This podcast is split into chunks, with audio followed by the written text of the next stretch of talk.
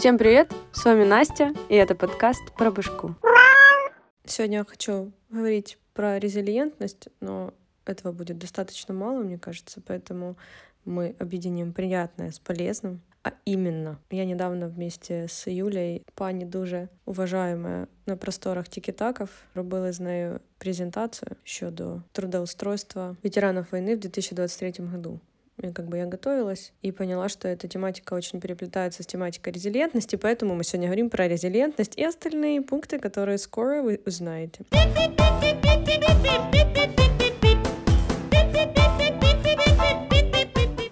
Так вот, как оказалось, не все люди знают, что такое резилиентность. Это от слова resilience с английской мовы, или можно перевести как устойчивость. Это такая врожденная функция нашего организма, как с физической, так и с ментальной стороны. Когнитивная способность, если хотите.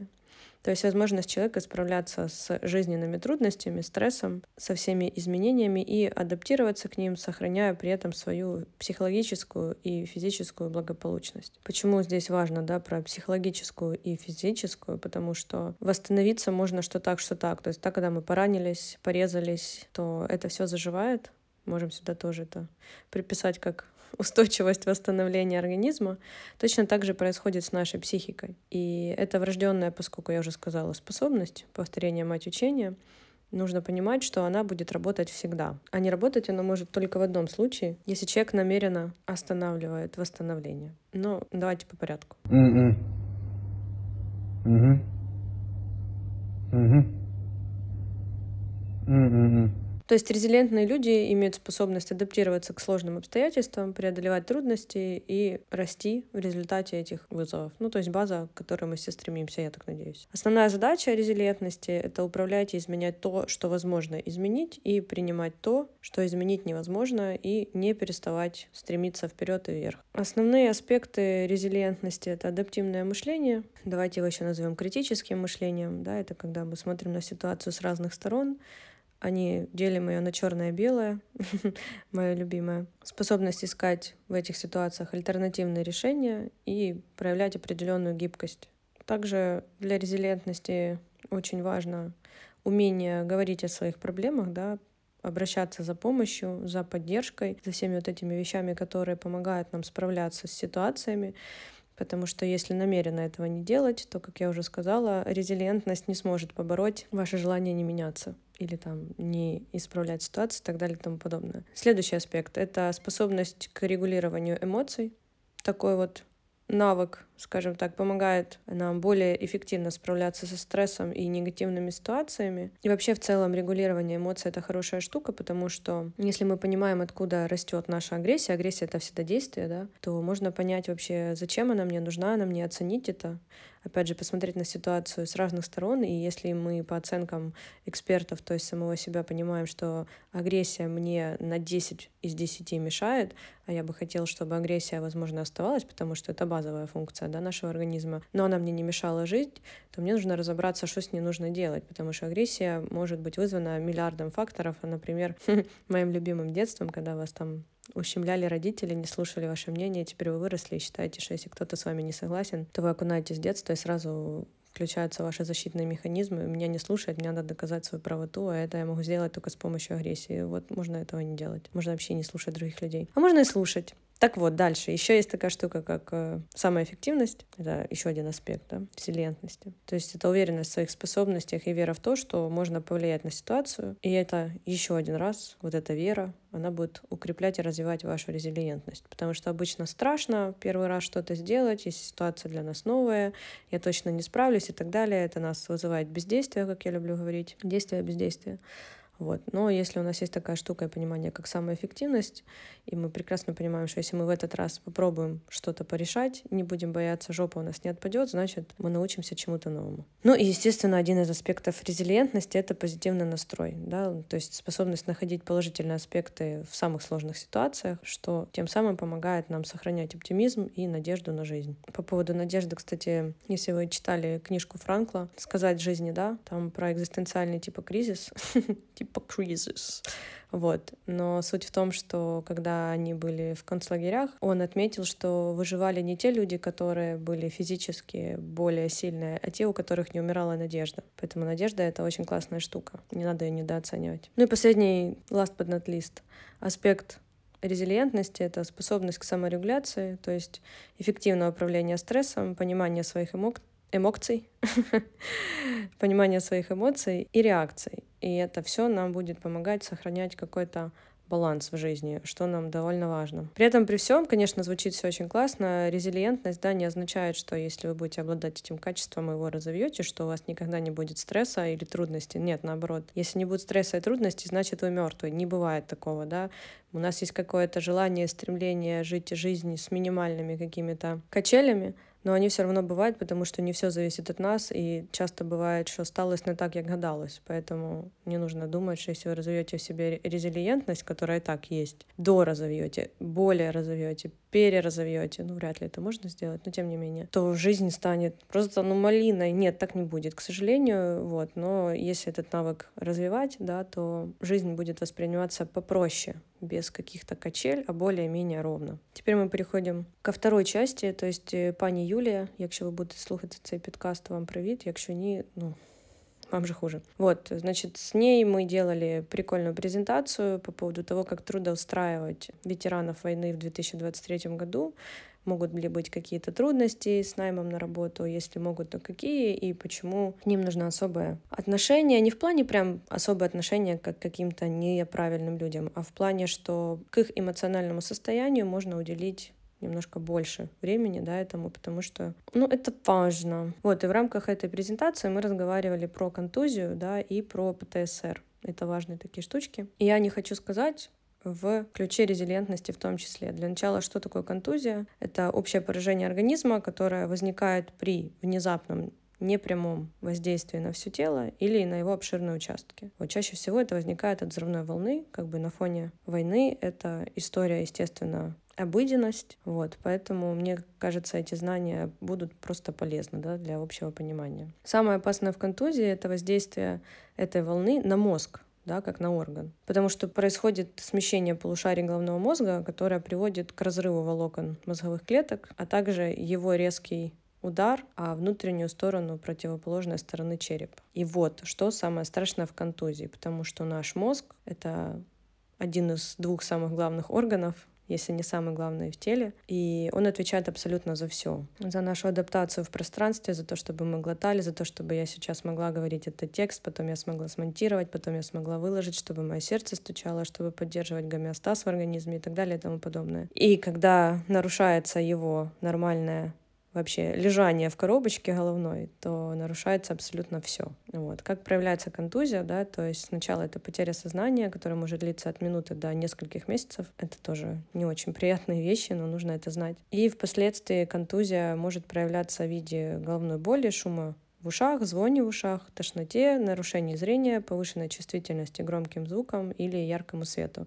Это такие физиологические проявления. А более когнитивные — это нарушение речи, памяти и внимания, ухудшение концентрации и процессов мышления. Может резко повышаться, падать пульс, давление, ну это понятно и так, там повышенное потоотделение, быстрая утомляемость, нарушение сна, ночные ужасы, импульсивность, агрессивность, растерянность. Если не обратить нормальное внимание на контузию, не лечить ее по всем фронтам, то есть это я имею в виду фронты ментальные и физиологические, то это может все перелиться в депрессию, тревогу, апатию, чувство вины, вот, безразличию к себе и окружающей жизни, социальной самоизоляцией и в итоге перерастет в саморазрушение.